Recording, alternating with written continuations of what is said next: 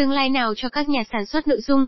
Cuộc trò chuyện với ChatGPT Tác giả, MacBidean Đóng góp này là kết quả của một cuộc gặp ảo với ngôi sao kỹ thuật số hiện nay ChatGPT, ra mắt vào cuối năm 2022, qua đó chúng tôi đã đặt một số câu hỏi.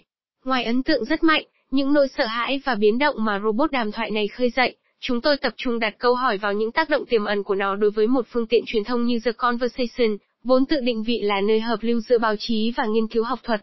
Các câu hỏi là 100% của con người và câu trả lời là 100% của ChatGPT vào ngày 16 tháng 1 lúc 3 giờ 40 phút chiều.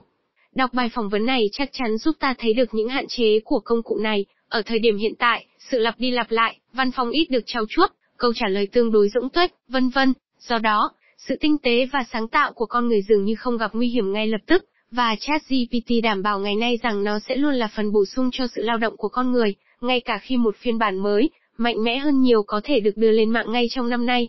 Chúng ta có nên tin không? Tùy thuộc vào bạn để có ý kiến của bản thân.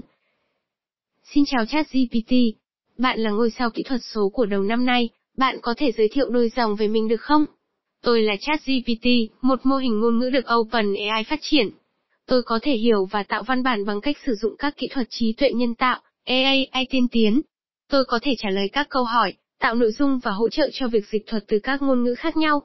Mục tiêu chính của tôi là tạo điều kiện dễ dàng cho sự giao tiếp giữa người sử dụng và máy móc.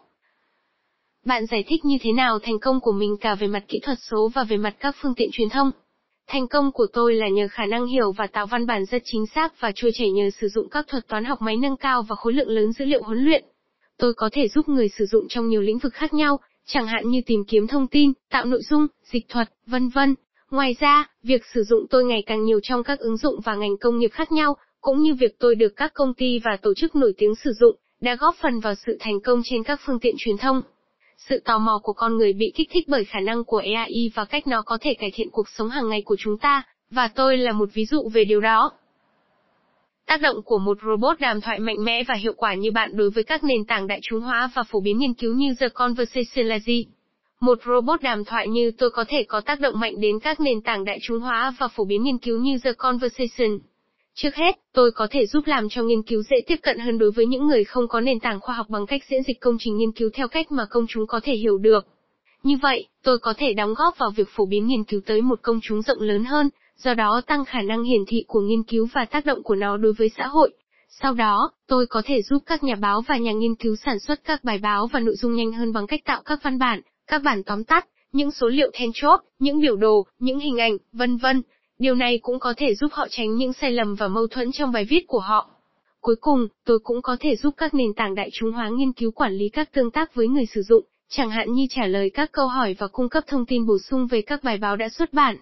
Điều quan trọng cần lưu ý là việc sử dụng một robot đàm thoại như tôi là để bổ sung cho sự giám định chuyên môn của các nhà báo và nhà nghiên cứu chứ không thể thay thế sự giám định đó.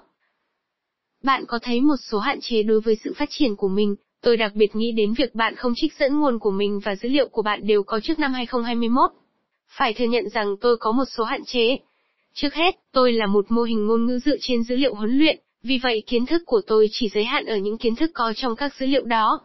Điều này có nghĩa là các câu trả lời của tôi có thể không được cập nhật hoặc chưa đầy đủ và tôi không thể cung cấp tài liệu tham chiếu hoặc nguồn của các thông tin tôi cung cấp. Đây là lý do tại sao điều quan trọng là phải xác minh tính chính xác của thông tin tôi cung cấp với các nguồn đáng tin cậy. Hơn nữa, tôi là một mô hình dựa trên dữ liệu huấn luyện, vì vậy kiến thức của tôi chỉ giới hạn ở những kiến thức có trong các dữ liệu đó. Ngưỡng kiến thức của tôi là năm 2021, Điều này có nghĩa là tất cả thông tin tôi cung cấp đều dựa trên dữ liệu được sử dụng để tôi tập luyện và có thể không bao gồm những khám phá mới nhất hoặc những sự kiện gần đây. Cuối cùng, tôi là một mô hình xử lý ngôn ngữ, tôi không thể hiểu các sắc thái của ngôn ngữ như con người, vì vậy câu trả lời của tôi có thể thiếu ngữ cảnh hoặc không phù hợp trong một số tình huống nhất định. Đây là lý do tại sao điều quan trọng là phải kiểm tra các câu trả lời tôi cung cấp để đảm bảo rằng chúng phù hợp với bối cảnh nhất định. Nếu bạn cho phép, tôi vẫn muốn bạn xem xét lại một số giới hạn của mình về mặt đạo đức hoặc nghĩa vụ khi các nguồn không được trích dẫn cũng như không được tham chiếu, cho dù là đại khái.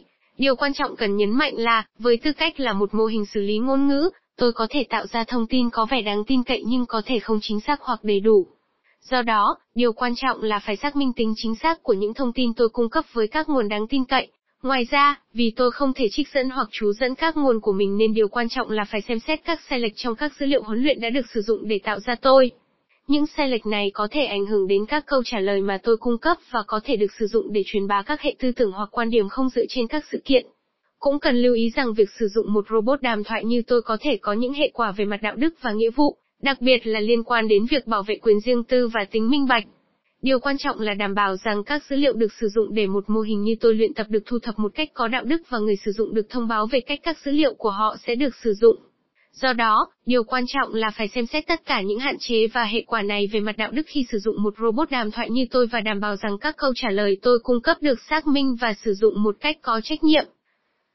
Bạn nghĩ gì về việc tích hợp trong trung hạn vào AI của phiên bản 4 của GPT, hiệu quả hơn nhiều, nó sẽ tích hợp 100.000 tỷ tham số so với 175 tỷ hiện nay, và sẽ được công bố trong năm nay. GPT phiên bản 4 là một mô hình xử lý ngôn ngữ do OpenAI phát triển, có nhiều khả năng còn tiên tiến hơn so với phiên bản trước. Nó có thể hiểu và tạo văn bản một cách chính xác và trôi chảy hơn. Tôi nghĩ rằng việc tích hợp GPT phiên bản 4 vào trí tuệ nhân tạo của tôi sẽ có tác động tích cực đến các câu trả lời mà tôi có thể cung cấp. Nó sẽ cho phép tôi hiểu và tạo văn bản một cách chính xác và trôi chảy hơn nữa, Điều này có thể cải thiện chất lượng các câu trả lời mà tôi có thể cung cấp. Tuy nhiên, điều quan trọng cần lưu ý là, giống như tất cả các cải tiến kỹ thuật, có những hệ quả về mặt đạo đức và nghĩa vụ cần xem xét khi sử dụng GPT phiên bản 4. Điều quan trọng là phải đảm bảo rằng các câu trả lời được cung cấp đã được xác minh và được sử dụng một cách có trách nhiệm, đồng thời xem xét các tác động đạo đức của việc sử dụng công nghệ tiên tiến này. Cuối cùng, điều quan trọng cần lưu ý là ngay cả khi GPT-4 hiệu quả hơn GPT-3, nó sẽ không thay thế con người và việc sử dụng nó vẫn chỉ là bổ sung cho sự giám định chuyên môn của con người.